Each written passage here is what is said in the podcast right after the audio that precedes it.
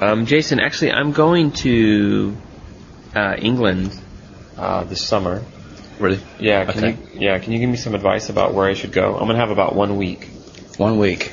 Uh, what I suggest you do then is um, stay in the suburbs of London for a start because it's a lot cheaper. Mm-hmm. Uh, if you stay in North London, then you can spend all your money on rent. Oh really? Right. And I guess you should go around central London. That's where all the tourist attractions are. That's where all the nightlife is. Um, it's just got everything you need, really. Mm-hmm. But uh, like I said, rent is way too expensive there. So Okay.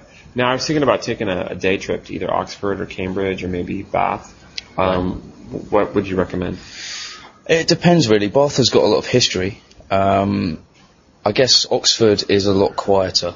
Uh, but again, there's a lot of nightlife there as well. It really depends what you want to do.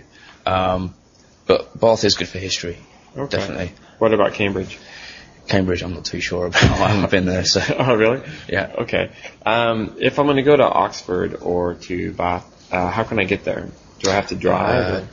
Uh, I, the easiest way is to get a train. Um, it, it can vary how much you want to pay, really. It's kind of similar to Japanese trains, um, but travelling as far as Cambridge and Bath would be quite expensive, maybe thirty pounds, or? Okay. which is uh, quite a lot of money, really. So. All right. Thanks a lot, Jason.